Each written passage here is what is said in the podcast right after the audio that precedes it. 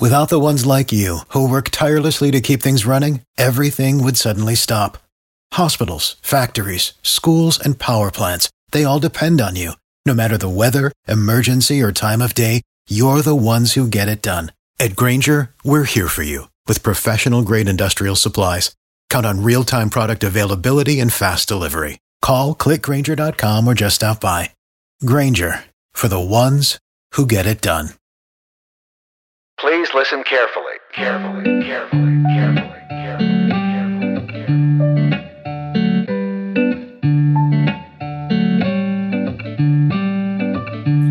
Hello, and welcome to the Utterly Moderate Podcast, a podcast where two reasonable social scientists analyze important topics by clearing away politics, opinions, and ideologies to get to the facts. I'm Alison Dagnes, and I'm a political scientist. And I'm Lawrence Eppard. I'm a sociologist. How's it going today, Allie? It is going very well. Lawrence, how are you? I'm good. I'm good. We've got some big news today. You know what? Yes, we do. I was going to even ask you about your vacation, and you just, you're like, screw my vacation. We've got big news. We do have big news. That's right. Allie and I are very excited to announce that our show is now being distributed not only nationally across Apple Podcasts, Spotify, and all other major podcast platforms, but also now on 77 daily newspaper websites across the United States. This is so exciting.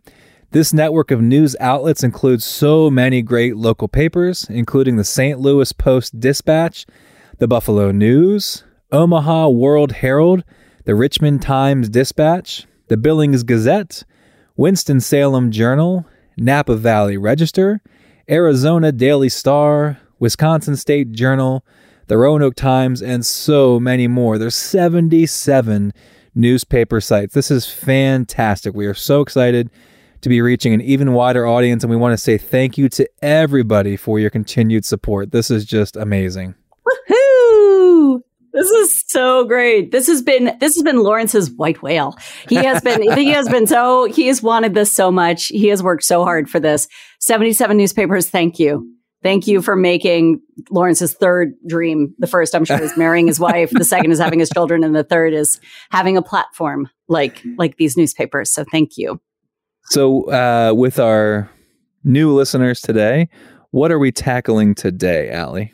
Well, today we are going to be talking about cognitive biases. Ooh. And I know, right? And um and so, you know, one of the one of the burrs under Lawrence's saddle fairly regularly um, is getting good news, not like happy Disney World is open news, but but news that is legitimate, news that is sourced, news that you could believe in. And I am with him on this. You, my friend, have done a yeoman's job of not only finding all of these great sources to help us decide what is good news, valuable, legitimate news. Um, but you've aggregated this great list on our website. So, Lawrence, thank you for that. Um, you know, and so I, I think it's really cool that that's that that's one of your big one of your big uh, interests, I guess we shall say. Yes, it is. And I would encourage everybody to check out the Sunday, June 13th edition of the Pittsburgh Post Gazette. We actually, Allie and I, and a few of our colleagues, we actually wrote an article called Healthy News Diets Help Guard Against the Dangers of Misinformation, which really set up this episode really well. And um, what we're finding is that many Americans desperately need help differentiating legitimate journalism from biased partisanship. And this is really crucial if we're going to restore a, shared sense of reality and stabilize our democracy, which is ailing in this country. And to sort of summarize our argument that we make in this article, we're currently living in what many call a post truth age, meaning that for many Americans, feelings are becoming more important than facts. People increasingly feel comfortable bending reality to their beliefs instead of what should be the other way around, you know, bending uh, beliefs to reality. And millions of Americans have lost faith in notions of facts and expertise. Now, the human brain, for all of us, whether you're a liberal or you're a conservative, is not wired to do a really good job of identifying reliable news sources. So we have these hardwired cognitive biases that ensure that what we hope to be true about the world actually biases our perceptions of what actually is true. So, and this is just built in. We tend to look for information that confirms our existing beliefs, avoid information that does not, and interpret information to make it consistent with what we already believe. So, we look for information that makes us feel good about ourselves, such as how smart we are, or how informed we are, how capable we are, and sheds a positive light on the groups to which we belong. We try to avoid information that might destabilize our view of the world, threaten our core beliefs, identities, deeply held opinions, etc. There's this quote from social psychologist Jonathan Haidt that I love. He says, When the facts conflict with sacred values, almost everyone finds a way to stick with their values and reject the evidence. Now, when I talk about this stuff in class, students always ask me, well, if humans have always had these cognitive biases, what's the problem? Why are you so worried about it right now? And I use this example. I say, you know, if you've seen the movie Jurassic Park, the dinosaurs don't pose much of a threat to the patrons. They aren't eating people when uh, the security systems are working. But when Dennis Nedry, uh, better known as Newman from Seinfeld, uh, when Dennis Nedry deactivates those systems, well, then you have serious problems. Then dinosaurs start to eat people. And uh, the security systems are the guardrails. So our information ecosystem in this country has changed dramatically in the last few decades. There's the rise of cable news, which, in the words of Ted Koppel, show us the world not as it is, but as partisans and loyal viewers at either end of the political spectrum would like for it to be. Other important contributing factors include extreme partisanship, which I think we're all are feeling in this country, the dawn of the internet, a decline in trust in institutions, which create and disseminate information, so universities, media institutions, etc. The decline of traditional news outlets and the rise of partisan ones, so not just cable news, but talk radio, partisan websites, and the advent of social media. So, again, we've always had those cognitive biases which keep us from reasoning rationally the problem is the guardrails have been removed and they've unleashed those biases. So, what we've done, if you go to utterlymoderatenetwork.com and go to the reliable news section, what you're going to find is we have developed a li- we've developed a list of 50 major national and regional news outlets that score well according to three different independent news rating organizations ratings. So, AllSides NewsGuard, and um, Ad Fontes Media. And if you go to our website, you can see the rubric that we use and how we scored them. But uh, these these 50 news outlets have passed all three of these organizations' ratings in our rubric, which means they're really, really good news outlets. If you were to um, build your media diet, your your news diet based upon a handful of these news sources, you would be getting a really reliable and credible view of the biggest stories of the day. Um, the the comedian Stephen Colbert, when he had the Colbert Report on Comedy Central, coined the term truthiness. And truthiness was an idea that you couldn't prove because it wasn't really true, but you just felt it like in your stomach. And cognitive biases lead us all to this truthiness that we all have. And some of these truthinesses, truthiness, truthiness, maybe it's like moose. maybe it's, maybe it's like moose where it's just plural. Um, all of these, you know, we all have these, right? And I give my students this example, which is very, very real. That has nothing to do with politics. For years, we had this great washing machine and I loved it. And it was fantastic. And then it died. And, you know, my, as my husband said, it didn't owe us anything. Like I do 50 loads of laundry a day. Like I, I love laundry. it's all I do. I'm kind of a germaphobe. So lots of laundry. So as, you know, we all stood and gave a salute and the nice men from Lowe's took the old washing machine out did you play taps? New, I think you did. One one tear faintly fell, in the background fell down my face. Goodbye to you, General Electric. you served honorably. He was a general after all. I mean, you know, whatever. Um, You buried it in the backyard. yeah, we really did. Um, really big hole. it was, that was our Christmas card that year was just a picture of our washing machine. You know, it was like, we lost a good one this year. We lost a general, General Electric. So, um, you know, I, I loved that washing machine. And then we got this new one and it was really pretty. And, and it was like a, you know, it, it just had, it had a top that was glass and it was really gorgeous. And, and it looked like it was sort of a space shuttle type deal. And I was like, okay, this is exciting. I'm ready. I'm ready for all of this. I'm ready to do more laundry. And uh, the guy said, you know, this is a high efficiency washing machine. So it only uses one third of the water that your old washing machine does. And I was like, I'm sorry, what? Like, no, no, no, no, no, take it out. Take it out. That's disgusting. Like, what do you mean it only uses one third of the water? It's not going to get my clothing clean. And he said, no, no, it will. And I said, no, no, it won't. And he said, you can't buy an inefficient washing machine anymore. And I called Lowe's. I was like, do you have a not high efficiency washing machine? He's like, no, we really don't. I was like, ah, rats. So we have this high efficiency washing machine. Allie Dagnes, environmentalist. Um, and so I have, I, you know, my clothing looks and smells just as clean now as it did before. But I swear my truthiness tells me like, it's not as clean. It's not. It couldn't be with one third the water. Like that's just nasty. Like I don't even know how it thinks, how this newfangled washing machine thinks. Like what business does it have? like getting my jeans. You know what I'm saying? Like how dare it with its high efficiency? And as a result, I'm convinced that my clothing is less clean, even though not only do I not have a scintilla of proof to back me up, and I know I'm wrong. I know it's better for the environment. And I know it's better all around. I know that I'm a better person for having this washing machine. And I still, every time I fold laundry, I think, eh, I bet it's not as clean as it was before. That is the kind of cognitive bias that we're talking about.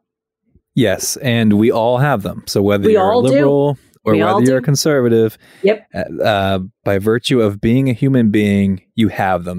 I remember, um, you know, the actor, uh, what is his name from um, Say Anything? John Cusack with the the boombox Uh, over his the boombox You're a little, head You're a little young. coat. You're a little young to to know this, but um, I remember seeing this movie in the movie theater my senior year in high school, um, and Back when they had movie theaters and not they did have movie theaters and we didn't have plagues. We did uh, go to the movies.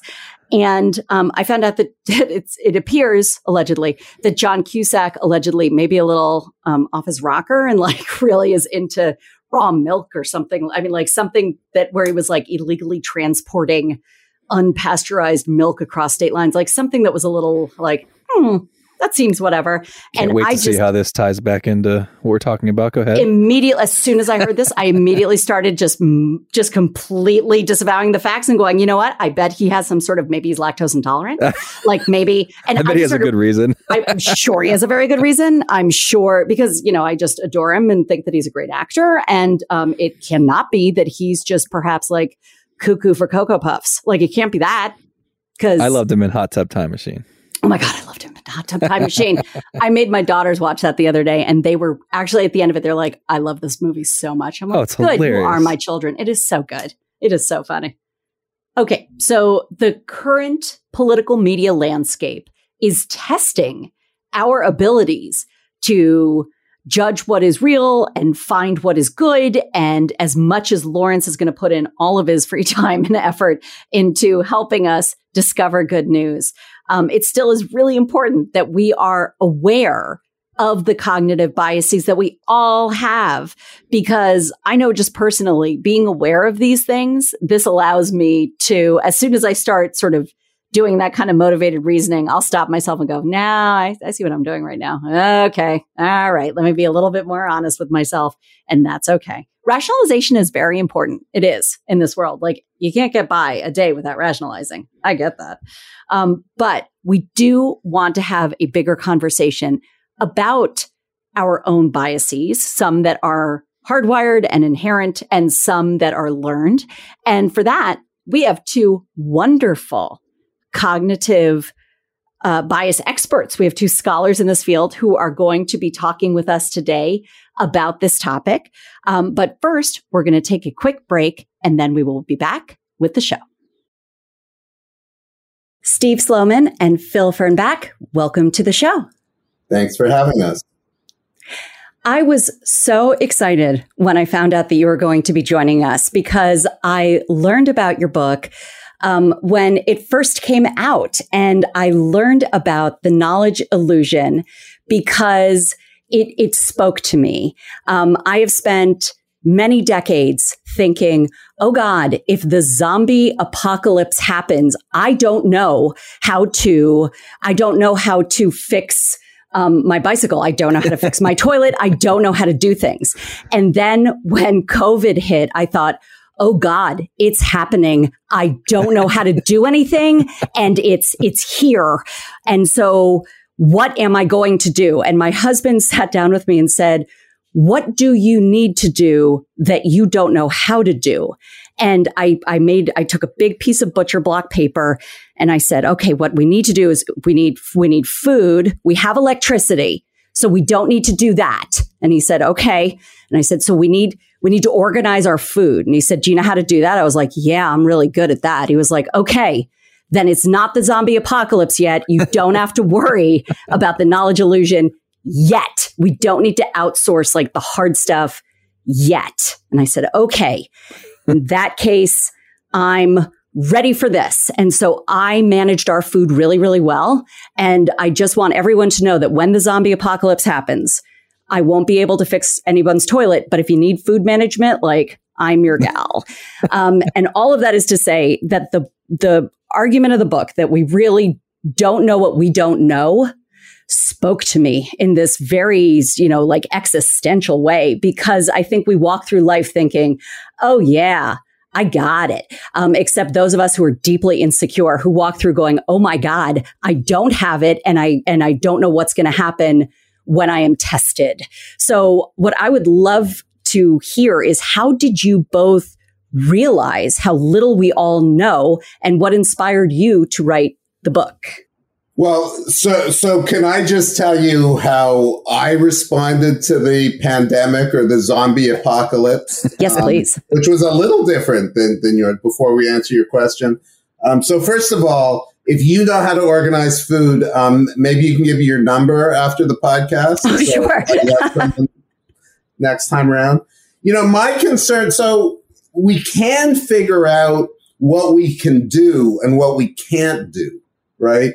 What the book is really about is how we don't understand how the world works as well as we think we do.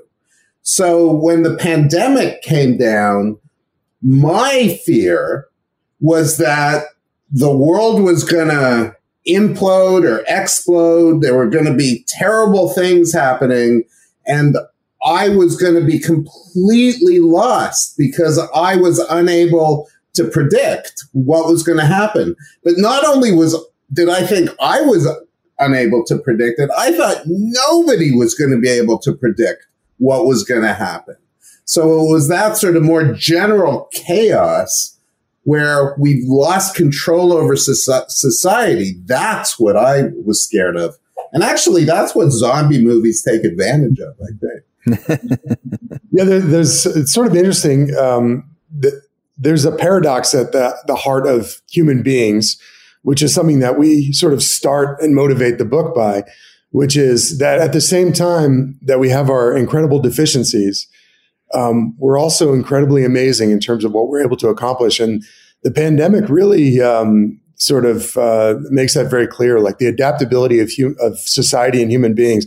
You know, if you asked me two years ago, um, what's going to happen? The entire, you know, the entire world's going to go on lockdown for a year. People aren't going to be able to go to school, not going to be able to go to work. I would have thought we were going to be in that in that post-apocalyptic wasteland with uh, you know cannibals marauding the streets, but instead, you know, we had our problems. But uh, it's really incredible how people were able to shift and change the way they behave and all that kind of stuff. So um, it's it's pretty deep uh, observation. Like none of us individually understood much about COVID or about the economic impacts or about any of these other kinds of big issues. And yet collectively, we were all able to adjust in a, in a pretty remarkable way. So it's, a, it's actually a really good illustration of, of, uh, of, of one of those major themes of, that we talk about in the book. If you had to, if you had to sell the book to somebody who hasn't picked it up, uh, what would you say are the overarching big take home messages from your from that book? So there are two, um, and and each of the comments so far has mentioned one. One is that people think they understand things better than they do, right? So individually, we're relatively ignorant, and we don't appreciate that ignorance. And then the second point is that as a collective, as a society, as a, as a race, where we do incredible things. And we do that because we work together. The way we put it in the book is we live in a community of knowledge. So we have to appreciate our um, existence as a collective, as people who cooperate in order to accomplish things. We never actually responded to the first question that was asked which is how we got into this.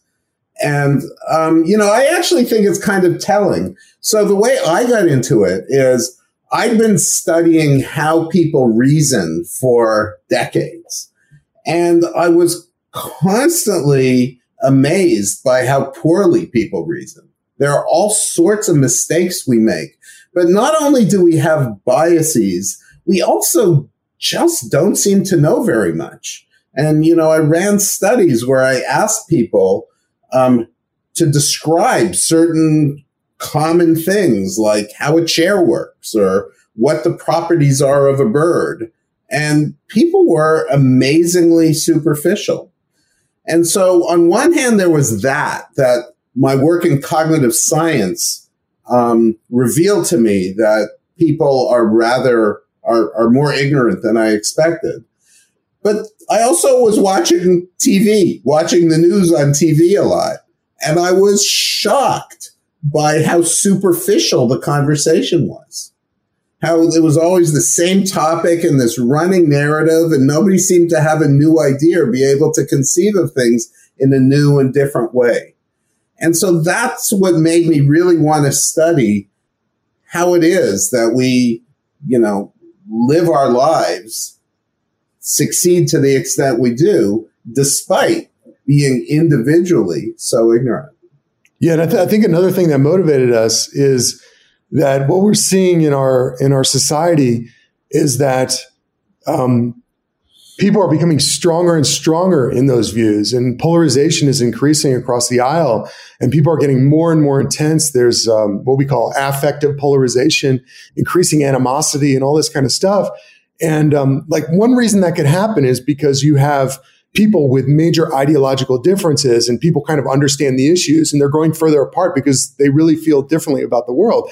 But that did not appear to us to be what's going on at all. Um, it's not like people understand the issues more and more deeply over time.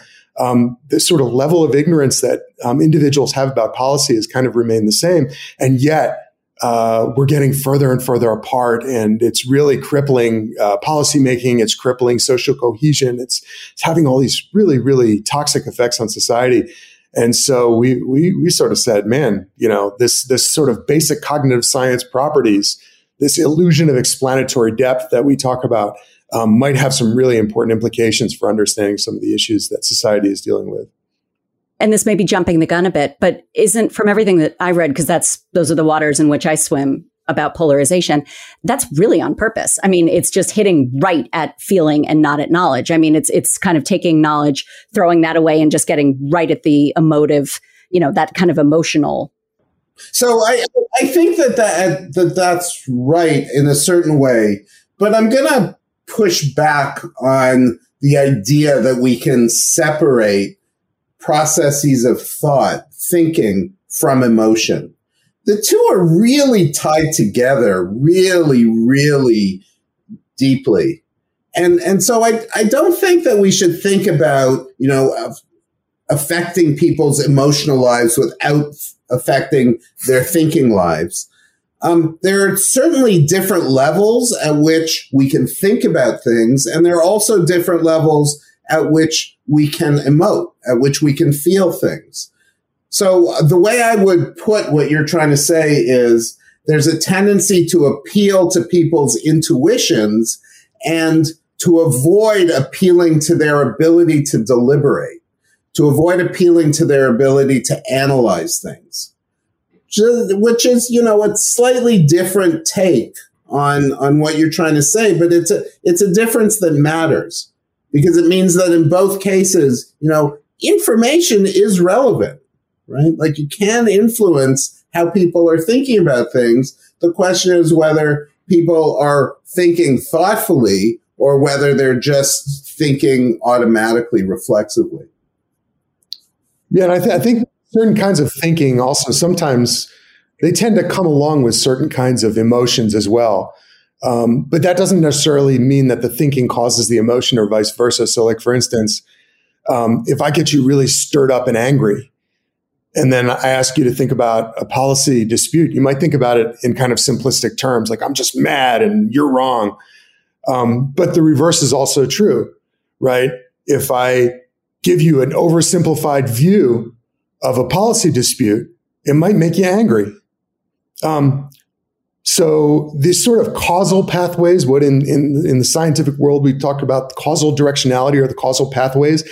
Um, I think Steve and I both um, agree. I, I, don't know. Steve can chime in that it's not so simple as saying that A causes B. In the in the real world, like A causes B, B causes A, A causes B, which causes C, C causes A and B. So so there's a lot of different things going on all the time, um, and and um, and so a lot of these things sort of come together, but sort of sussing out, oh, you know, there's a simple causal explanation for these kinds of things is usually not the case. The real world is more complicated than that.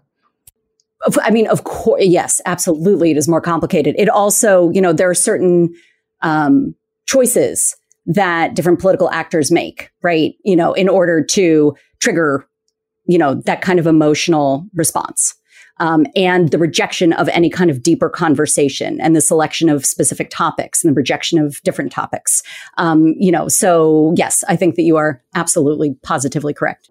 There's this there's this cool paper um, that talks about um, the um, nuclear uh, proliferation in Iran and does sort of a, a, bit of a sociological study of what what happened in Iran um, while the government there was trying to support uh, the development of nuclear weapons.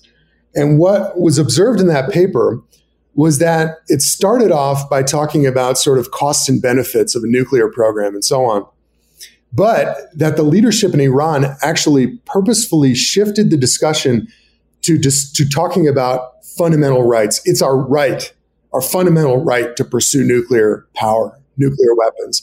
And it no longer was about costs and benefits and trade offs and uncertainty. And it turned into a very black and white and simplistic kind of thinking.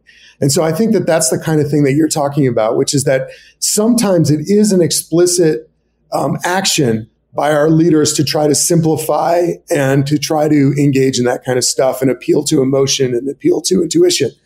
However, what I will say is that that's not at all the whole story like a lot of, of this is is is um, this complex stew where you do have some bad actors engaged in sort of explicit manipulation, but you also have entire groups where everybody is kind of just going along with the way that their minds normally process information. And that can lead to entire groups sort of becoming allied around ideas that don't have a lot of basis in fact. Um, so it's not just about explicit manipulation. It's also about kind of bottom up, the way that these processes can sort of generate these these outcomes in a natural way as well. So so both things are going on, I think.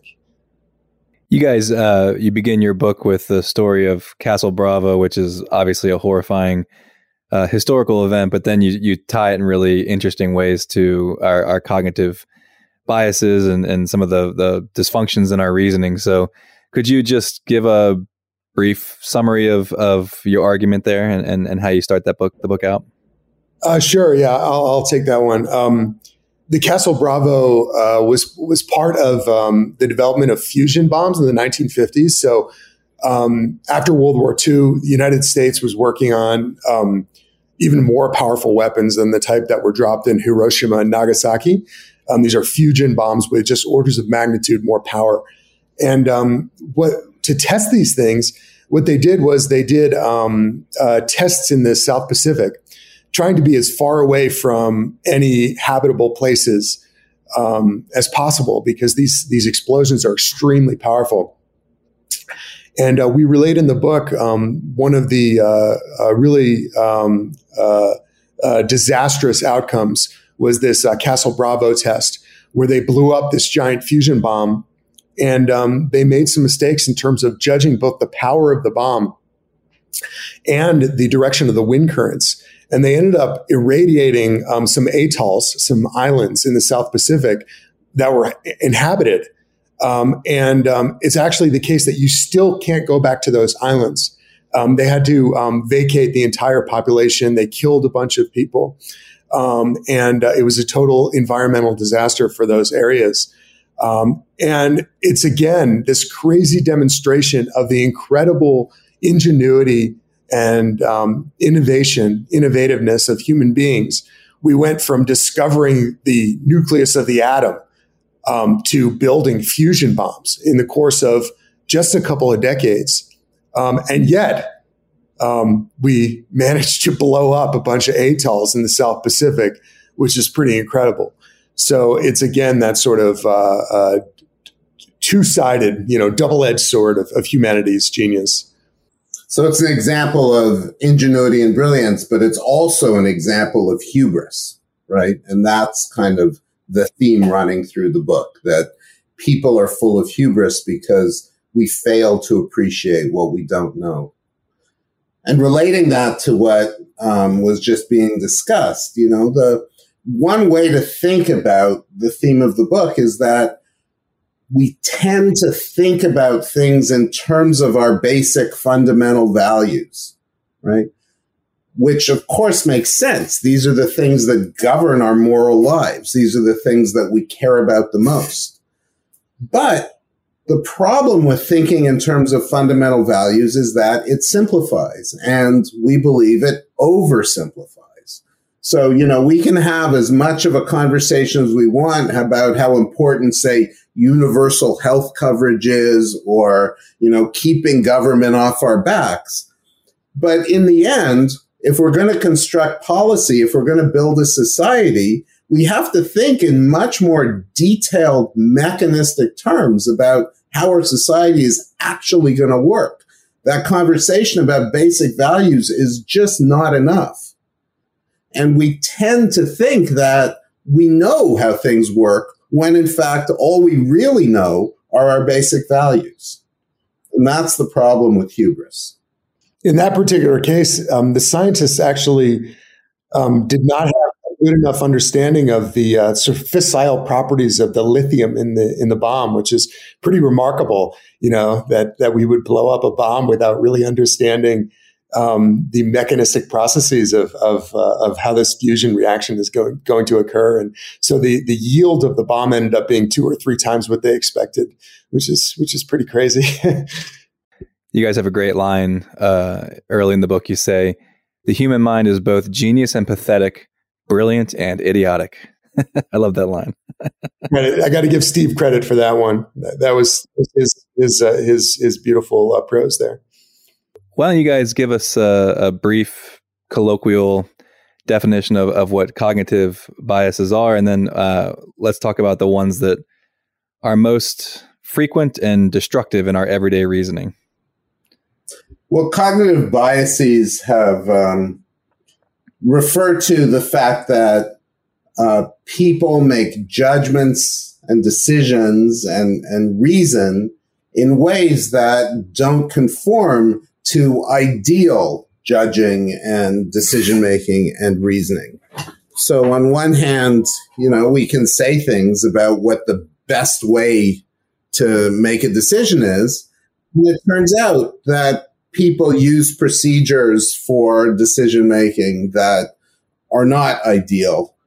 They're generally pretty good, and it makes sense that we evolve to use these procedures because they're very fast and effective, but they also produce systematic errors. right? So, you know, one very straightforward example is our tendency to stereotype, right? When we see other individuals, um, we stick them into categories and often fail to notice their individuality. Why do we do this? Well, it's an incredibly effective tool for getting around the world um, without putting out a whole lot of effort with minimal information. So it makes a lot of sense, you know. If it looks like a duck and quacks like a duck, then it's probably a duck. But sometimes it's not. sometimes it's actually um, a hologram of a duck or a movie of a duck or someone's piece of art or something. So there are certain systematic errors we make, and sometimes they matter. Um, so Kahneman and Tversky are the famous psychologists for sort of bringing this into the modern discussion of judgment and decision making. Danny Kahneman won the Nobel Prize a, a number of years ago for this work.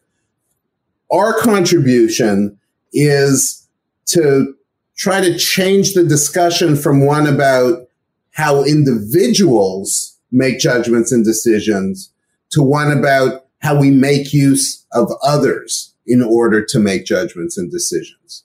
So the, the bias or the, the heuristic, the rule of thumb that we propose that people use, um, sometimes I refer to as the outsourcing heuristic, right? That is, we, we outsource a lot of our reasoning to others, right? So we outsource fixing the toilet to the plumber because the plumber knows a lot more than I do about how to fix the toilet.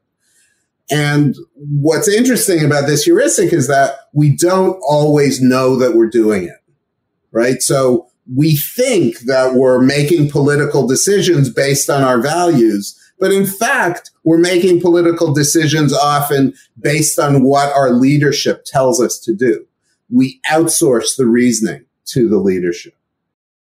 Yeah, just just to add one thing, um, sort of riffing on what Steve just said, and I, I, don't know if this is the right time to go into this now, but um, uh, one important distinction is between the two different systems of reasoning, sometimes called System One and System Two. And if any of your um, your uh, your your listeners have uh, read uh, Danny Kahneman's book, Thinking Fast and Slow, um, it's one of the most important distinctions in that book. And actually, Steve is one of the um, people who um, who who wrote some of the earliest uh, academic research um, supporting this distinction. And the idea is that we have two different systems for coming to our our judgments or our choices. One of them is fast and automatic. That's system one. It's evolutionarily ancient. That's what happens when you just kind of feel that you know the answer with your intuition and you're not aware of sort of what's going on behind the scenes in your mind. The other system is called system two, and that's the more deliberative system where we're actually aware of the process that we're going through when we're making a choice. Um, think about um, trying to solve a math problem in your head and you're actually talking to yourself as you're doing it. Um, what is the case with, with a lot of heuristics and biases is that those things are um, a, a, product of system one. Um, and so they happen behind the scenes and we're not really aware that we're engaging in the, in those heuristics.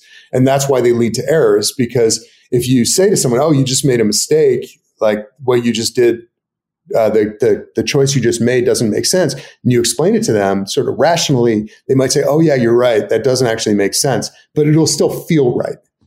Um, because our system one sort of gave us that that answer. And so this duel between system one and system two is really one of the probably most important ideas to understand about the way human beings make judgments and, and choices. Um, uh, to, to, understand how those two systems interact really gives a lot of insight, I think, into into into where biases come from. So I, I think that's right, but I'm, I'm now going to give you something that you're going to want to delete. I'm sure. um, so while while everything Phil said is is is right, um, I it's important to appreciate that System Two has its own biases, right? So the distinction between like what makes a bias is not System One versus System Two, right? What makes a bias is how people do things versus how they should do things. That's the question of bias. The thing is, system two has its own biases, and some of these are really important. Like we tend to explain things in such a way that they're consistent with our prior beliefs. Right. So sometimes there's a, there's a class of biases that are often referred to as confirmation bias. Right. And what they're about is sort of forcing what we already believe onto the world. And I actually think these are system two biases. They're not system one biases, right? And there are other examples. So Phil, for instance, has done some beautiful work showing that when we explain things, we kind of explain them from one perspective and tend to ignore alternative causes, alternative ways that things might come about. That's another example of a system two bias. Yeah, I think that's right. Um, I, I, actually think I disagree about confirmation bias, though, because I, I, do think there, there's sort of a mix, but but a lot of confirmation bias. Confirmation bias for your listeners is the idea that um, when we uh, believe something already, um, and then we integrate new information, um, we're going to do so in a way that sort of reinforces what we already believe, rather than really updating our our beliefs properly. So if you are a QAnon believer and someone gives you some information that your uh, your QAnon belief is wrong, some evidence, you'll actually find a way to integrate that information in and maybe even strengthen your belief um, that you that you already had. And, and I think Steve is right that there can be cases where confirmation bias can be kind of explicit and, and you're aware, you know, when you're doing it. But there's plenty of, of, of parts of that process that I think are system one and ha- happen pretty automatically without a lot of conscious awareness. So, um, yeah, Steve is, is absolutely right. Um, in, in my opinion, that uh, that system two can lead to error as well.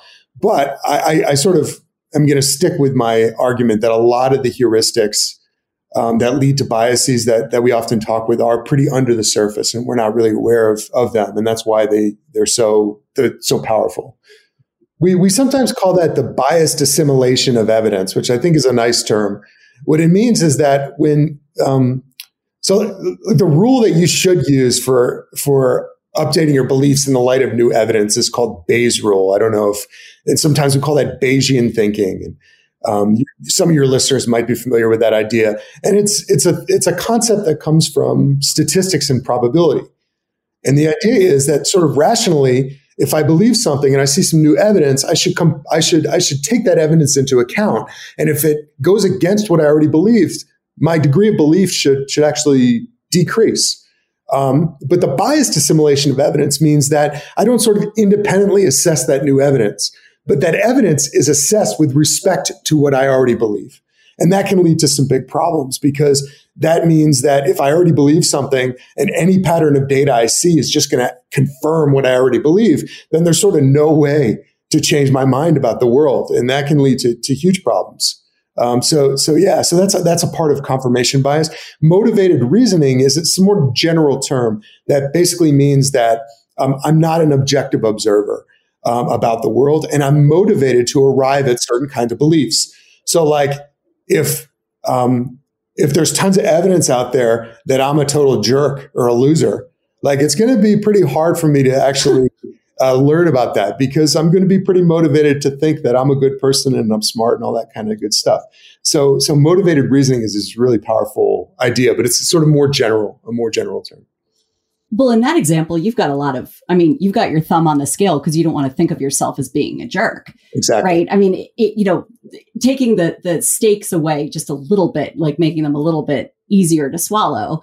Um, some, if you had, let's say you supported a candidate. Yes. And you found out that the candidate just said something that was really dumb, right? And so that's that's less of a, a, you know a personal threat to you, but it's your guy, you know, or your gal or whatever. Um, have you ever, since you started all of this research, however many many moons ago, um, have you caught yourself kind of in this? Um, have you have you sort of taken a step back and gone, oh man, I see what I'm doing right now. Cause I, I know that as I've done reading in this area, I've, I've, I've, thought, no, no, they must have missed. Oh, I see what I'm doing right here. Yeah. Okay. Yep. Mm-hmm. I'm going to take a step back and move in a different direction. Steve, you seem absolutely. I, yeah, yeah no, I, I, I catch myself all the time. I mean, this this is what makes what we do so much fun, right? That we pretend that we're analyzing other people, but really we're just analyzing ourselves. And if if we weren't vulnerable to these errors, then we wouldn't see them, right?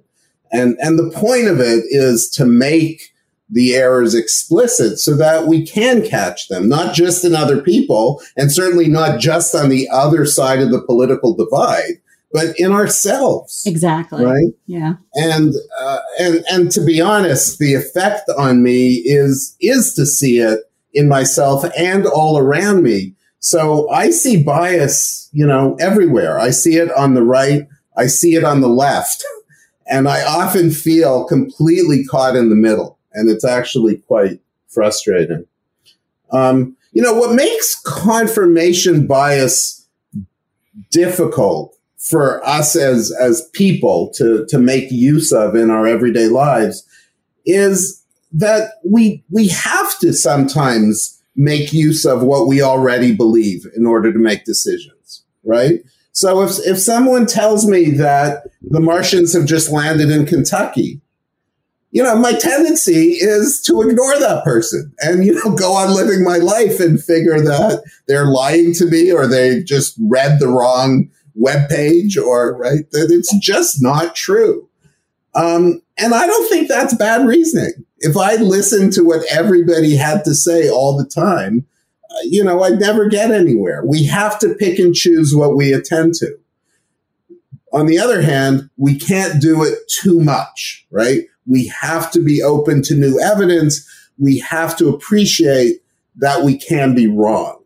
So it, it, there's a real subtlety here. Reasoning, just the fact that we're making use of our prior knowledge in order to make judgments and decisions does not mean that we're engaged in motivated reasoning right? Motivated reasoning is a, is a bad thing in the sense that it means reasoning to something we want to believe as opposed to reasoning to what is true. Reasoning to what is true is hard. But I think the one thing we can do is care about what is true, right? And that's, I, I, I think, actually where we go wrong. Yeah, in this in this idea that I talked about before about Bayesian reasoning, there's the idea of your prior which is your prior belief before you've seen the evidence.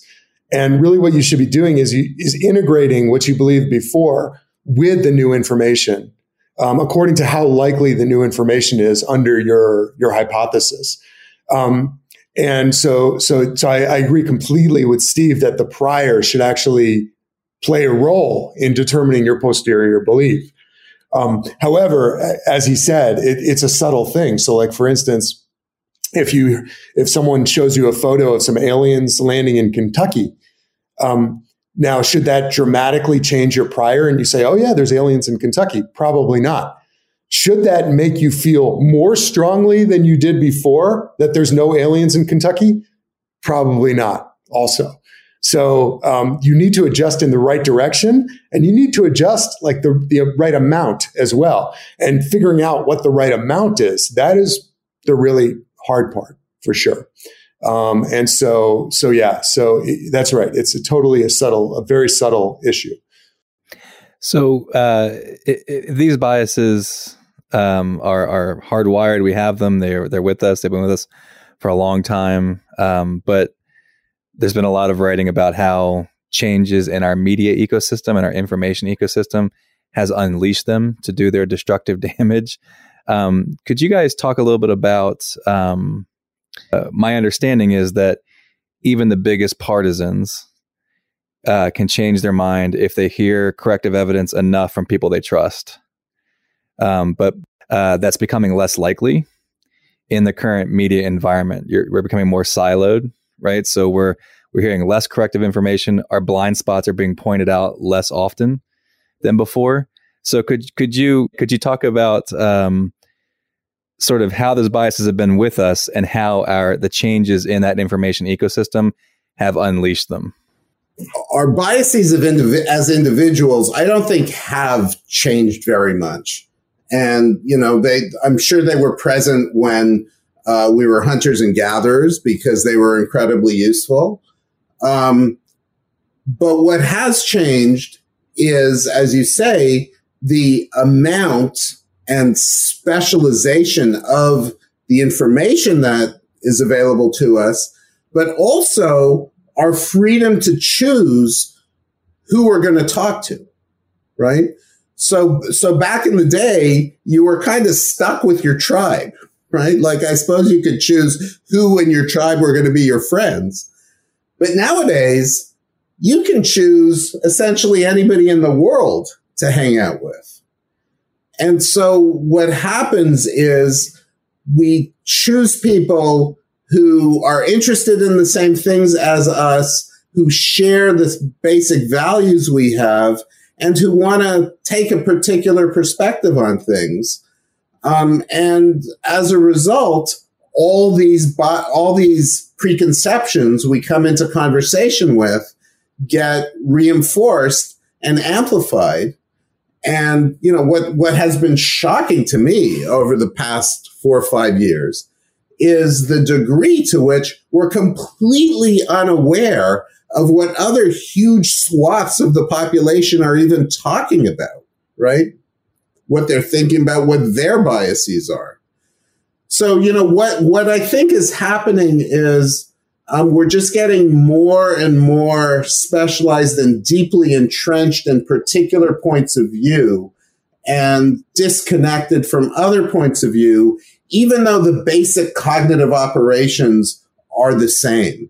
I mean, we've been tribal for millennia, and I and I don't see that changing. That tribalism is just getting hijacked by modern technology in kind of shocking ways. Yeah, and what, one thing that's kind of amazing to see is is how little the truth of a belief or a proposition actually matters. Um, because entire large communities can come to believe things that are just patently incorrect. And it seems to be the norm. You know, it seems to be pretty relatively easy. And, and um, I think it has a lot to do with the idea that individuals um, are not really equipped to adjudicate the truth about complex issues. They're just too complex. We don't know enough.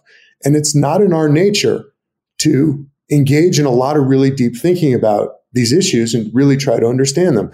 For most people, it's enough that our community has a particular position and that the people we trust um, seem to have the details figured out. And that's good enough for us. And um, we don't even explicitly think that thought. We don't think, oh, our, you know, they have it figured out, but I don't. So it's okay. We sort of nod along and we say, oh, yeah, we got this. And uh, Steve has some really cool um, data suggesting that just by virtue of affiliating with uh, uh, with a, with in a, in a group where someone's figured it out, some issue, we feel like we ourselves understand it more deeply. Um, Steve has called that uh, what's what's your term for that? Uh, contagious sense of contagious sense of understanding, right? It's like the sense of understanding is like a virus it's uh, it's contagious if the people around us think they understand and we think we understand, even if we don't understand at all. So there there is actually there might be a silver lining to what Phil is talking about. Um, so while it's true that it seems like all the conversation around us is dominated by these very narrow, entrenched opinions that um, are are self perpetuating and are there just in order to gain their own interest. Um, another possibility that that recently I've started to be hopeful about is that what's really happening is that it's the extremes that are governing and controlling the discourse. And in fact, maybe most people are sort of in the middle and most people do actually care about truth to some extent. Of course, we all care about a good story, right? Like that's what really turns us on, especially a good story about other people, right? Um, but it could be that, you know, people would make decisions and be more open minded it's just that the damn conversation all around us, you know, dealing with um, people with strongly entrenched positions about what our morality should be, that these people are are really, uh, you know, sort of controlling what seems or making us think that everybody feels this strongly, that everybody is this narrow minded when in fact, if people felt freer to express themselves, they would um, express a much more moderate position and a much more open minded position.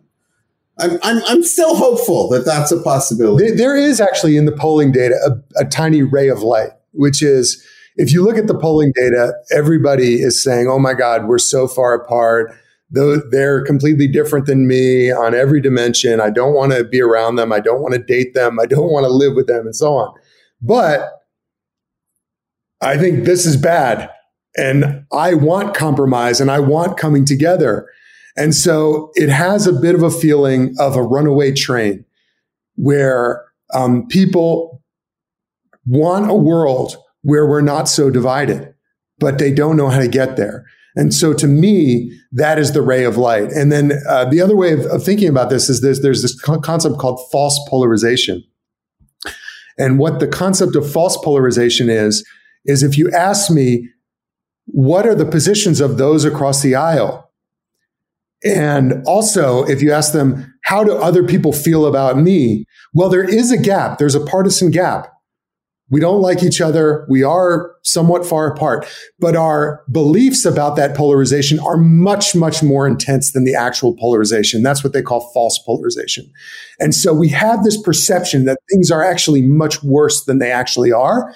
And there's a variety of reasons for that. Um, one of the reasons, actually, uh, Steve's kind of um, hinted at a couple of them. One is about categorical thinking right? You think about Republicans and Democrats and you think about this prototype and it feels really extreme in terms of how different people are.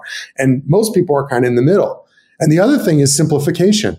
Um, we think about these issues really simple in these kind of black and white terms.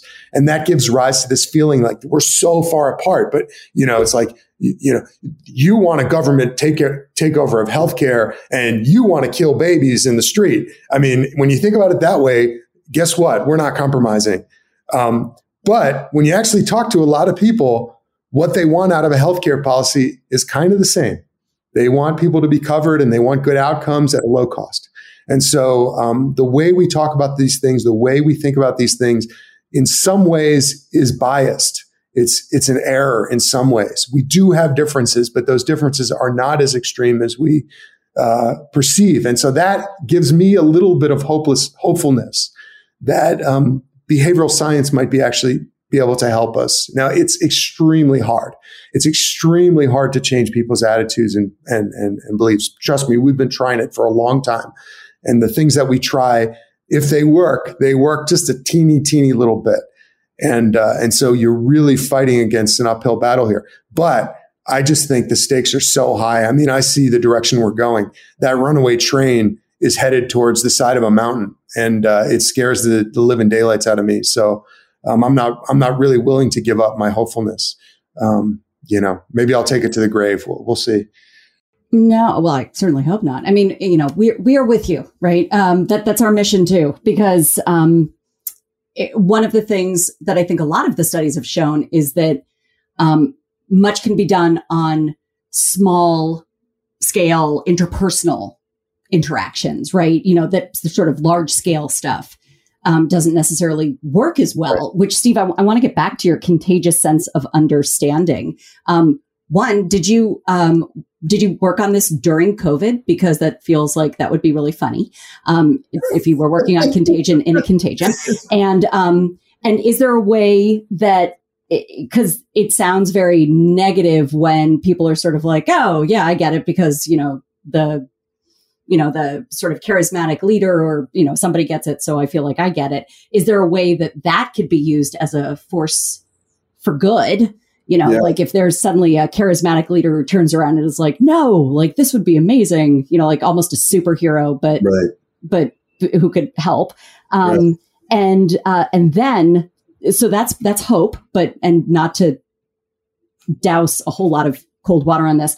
Um, if if what we were talking about before was misinformation, how much does the emerging technology in terms of of deep fakes um, scare you on top of this? Because if our if our biases, if just our hard wiring is enough to allow us to believe stuff that is, you know, so so patently incorrect just on the surface, you know, if like I'm holding up my hand and I'm saying it's my foot, and you know and yet then in the future we're going to be able to have my foot actually sing an aria from an opera.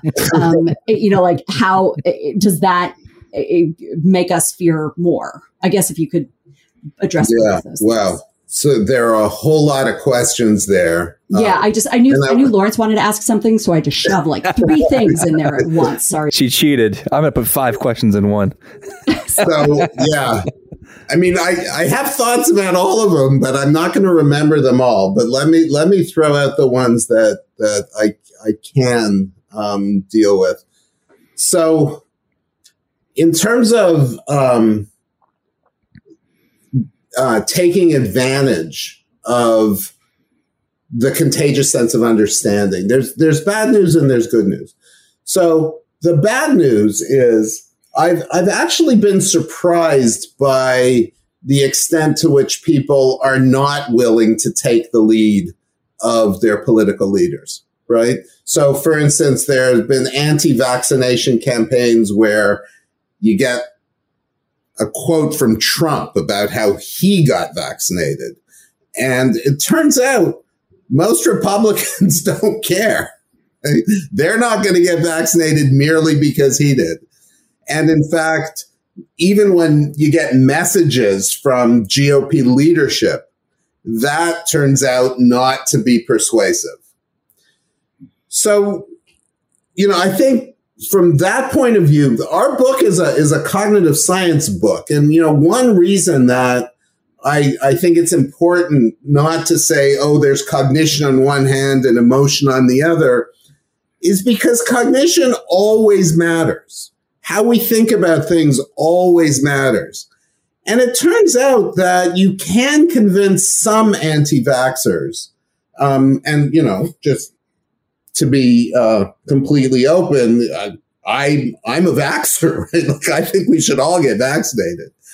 Uh, if you give people a causal model, that really opens them up, right? So it turns out that telling people that the vaccine just goes through you, right? Unlike the virus, the virus stays with you for many weeks, whereas the vaccine gets your body to do something healthy and then passes through you, right? That turns out to be a key to getting to, to starting the process of opening up anti-vaxxers' minds. So the good news is that I think there are ways to take advantage of our tendency to appeal to other people for information. So I've just done some work where um, we took advantage of these things called deliberative polls. So if you're a political scientist, I'm sure you know what a deliberative poll is. It's when you get a representative sample of citizens and you just give them a ton of information. You teach them all about a subject and you give them the opportunity to discuss with experts and to deliberate amongst themselves and to have all their questions answered. And then you find out if their minds are changed. And in general, their minds are changed. At least some of the participants' minds are changed. What we did was ask the question, can we change other people's minds simply by telling them about the results of the deliberative poll? So we don't tell them anything new about issues on the table.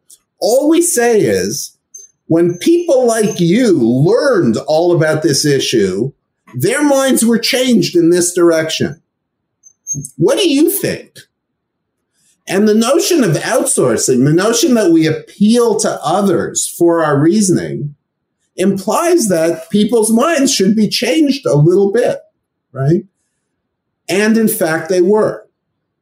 So merely saying that having all the information changed other citizens' minds in this direction caused people's minds to change in the same direction. So that's one way of getting people to use evidence to make decisions without making them understand the complexity of a problem. So I think there is a way to take advantage of the community of knowledge. So, um, yeah, so that, that was a couple things about how uh, the sense of understanding and the people around us can influence us. And then, oh, right, you brought up the issue of deep fakes. Um, so there's a lot to say about deep fakes.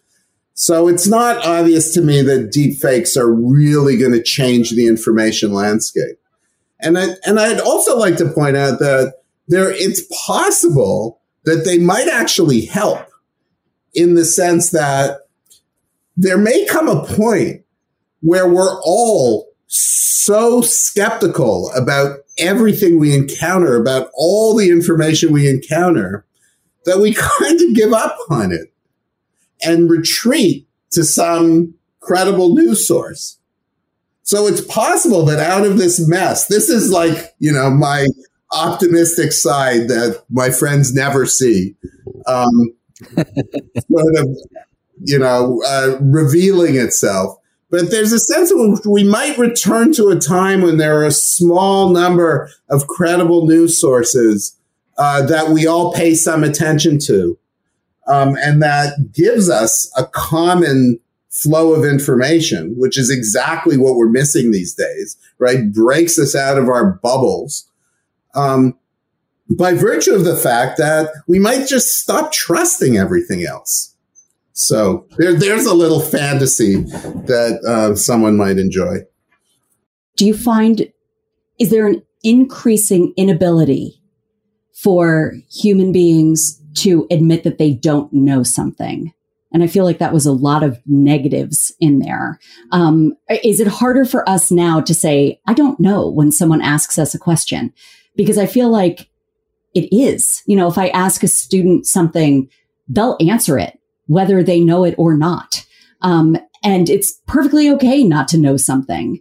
I mean, less so if they haven't done the readings and they really should have. But, you know, in, in general, I, I feel like we're losing that muscle, you know, that we're losing the ability to say, you know, that's a really good question. I don't know. Let me find out. I, I both I both agree and disagree with you. I agree with you profoundly that we do not like to admit when we don't know, and sometimes we don't even realize that we don't know. Um, however, I don't believe that it's something that's increasing over time. I think human beings have always been like that, and it's part and parcel of the way that we take in the world. Like on the one hand, we often don't realize we are overconfident about our knowledge. That's kind of what our book is all about. At the same time, we're very motivated to maintain our social standing.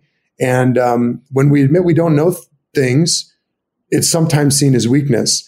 Um, in fact, um, there's been quite a bit of research showing that overconfidence can can convey social benefits. Um, for instance, if an entrepreneur acts really overconfident, he can get more funding or she can get more funding. And by the way, it also deters competition. No one else enters that space.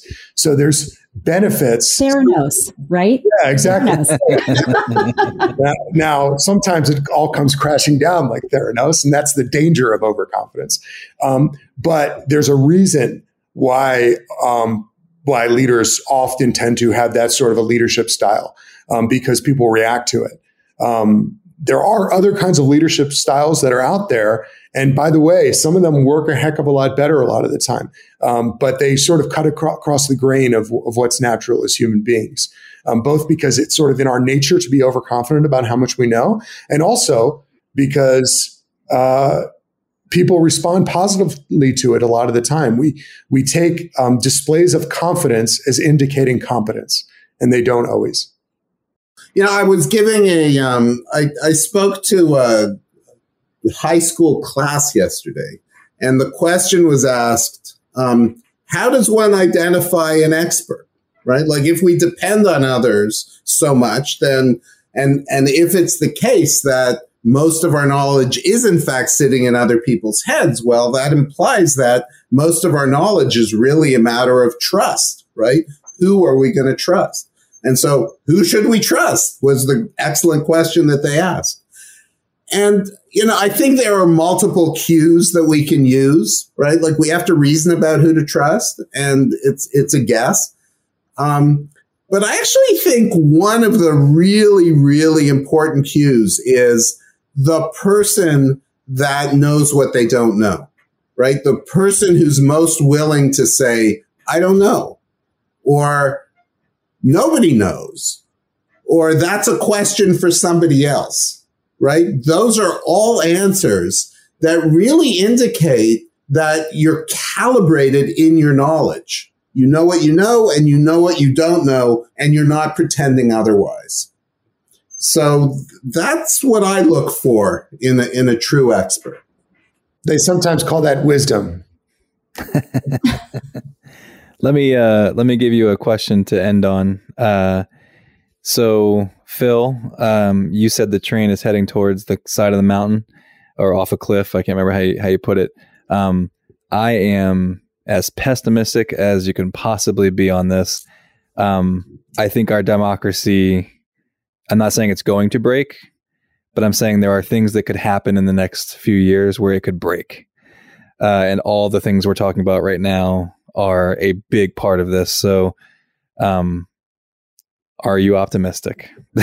I mean, do you, how, how, hopeful are you? Uh, and, and what are some suggestions for the future? So I think one reason that Steve and I work together so well is because we we provide a nice counterbalance to one another.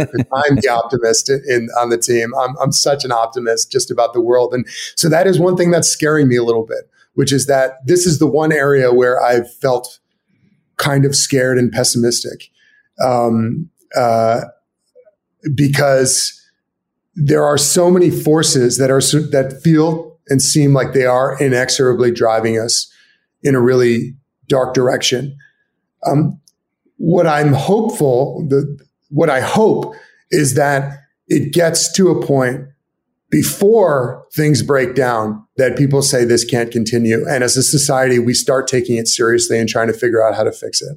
And it's not going to be one simple fix. There's no um, silver bullet. There's no this. Here's one trick to finally make everybody come together and not be polarized.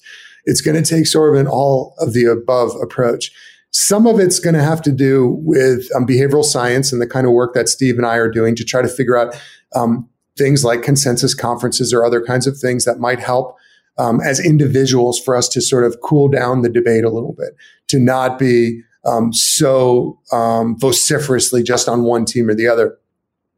Some of it is going to have to do with um, top down interventions that are going to be necessary um, looking at things like how to decrease the proliferation of fake news on social media, how to change incentive structures for politicians so that um, they're not motivated to lie about the outcome of an election, for instance, just to keep their job, um, how to reduce things like partisan gerrymandering and so on. Um, so I do not think that we're going to be able to solve this problem merely through behavioral science approaches. I think we are going to have to have some top down interventions. Those are very hard because America is a society that does not like a lot of top down interference in our lives and our freedoms. Um, but of course, um, you can't have none, right? Otherwise, uh, all hell would break loose. So I am hoping to God that we are going to figure this out. And what does make me optimistic is how incredible human beings are at adaptability. I guess we can bring this all full circle to what we started with, which was the pandemic. And um, I made the comment earlier, and, and I'll, I'll reiterate it. If you told me two years ago that the entire world was going to shut down for a year, I, I just couldn't imagine the devastation that would be wrought. And um, here we are sitting, and some people have really suffered, and I don't want to discount that. But here we are sitting um, at six percent unemployment instead of five percent unemployment, and um, and with an economy that's about to start booming, having come up with uh, a dozen vaccines worldwide with incredible efficacy, and about to get our lives back, um, and so on. And so. Uh, human beings are really incredible, and we have our dark sides and our deficiencies, and that's just part of who we are. Um, but at the same time, um, uh, it does give me hope. One theme of our book is uh, that you know it's hard to make predictions, especially about the future. Uh, we we the world is an incredibly complex place, and it's going to unfold in a variety of ways. And I think some are going to be good and some are going to be bad and almost all are going to be unpredictable. So you're kind of asking me about my mood, right? Do I feel good or do I? And I don't, I don't have, you know, I, my mood changes. Um, what worries me is on one hand, seeing the extremism that has taken hold. You know, on the larger scene, I've been really kind of devastated by seeing the way that ideology can take over a group of intelligent people. I mean, I, I see that in my workplace. And I also, you know, have seen it at the highest levels of government in this country and others. So uh, I, I appreciate in a way that I never have before that human beings can allow a dynamic that can lead to a real um, political movement that can do a lot of damage. On the other hand, you know, I see that young people they are have been forced to reckon with the fact that we have these competing narratives, neither of which are fully completely true. And I think that you know, they're smarter than um, the older people in some sense, in in the sense that they appreciate they have to take things with a grain of salt and that they have to, you know, challenge and and and be skeptical about what people say. And so it, there is the possibility that we're going to rise above the um, the effects of misinformation in the not too distant future. But we're going to continue, you know, with greater and lesser polarization. I do think there's the possibility that the extremes will not govern discourse in the next few years the way they have in the last few years. And if that happens, we'll all feel better about our future. Steve and Phil, thank you so much for joining us today. Thanks for having us. This was great. Enjoyed it a lot. Yeah, this was a great conversation. Really enjoyed it. Thank you. Thank you for joining us on this episode of the Utterly Moderate Podcast. Before we go, we want to remind you to visit our website, utterlymoderatenetwork.com. There you can find all of our podcast episodes and their companion resources, our guide to reliable news outlets, the contact page where you can suggest topics for future shows, and more. That's utterlymoderatenetwork.com. Thanks again for listening. We hope you'll join us on our next episode and until then, we'll play you out with friends of the show, the Riders in the Sky. Happy trails to you until we meet again. Happy trails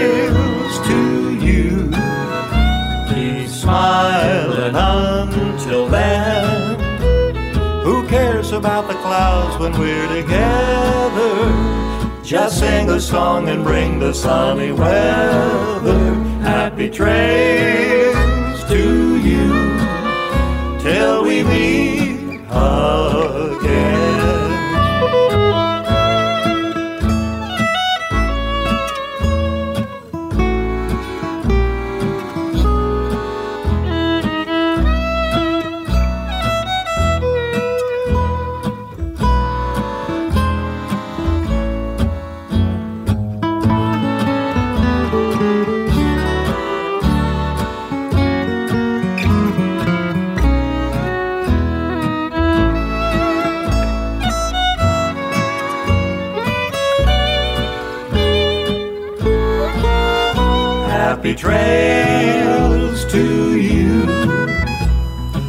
until we meet again.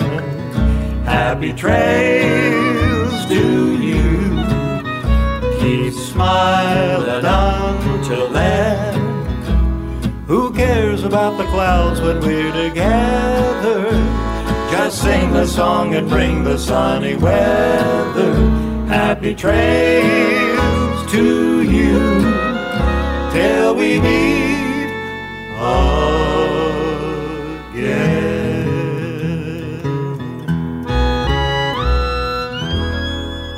Goodbye, good luck, and may the good Lord take a liking to you.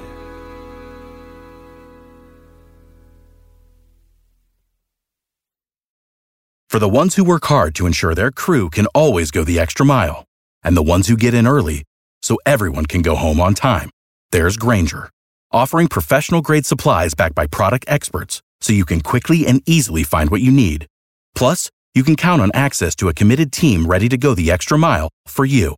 Call, clickgrainger.com, or just stop by. Grainger, for the ones who get it done.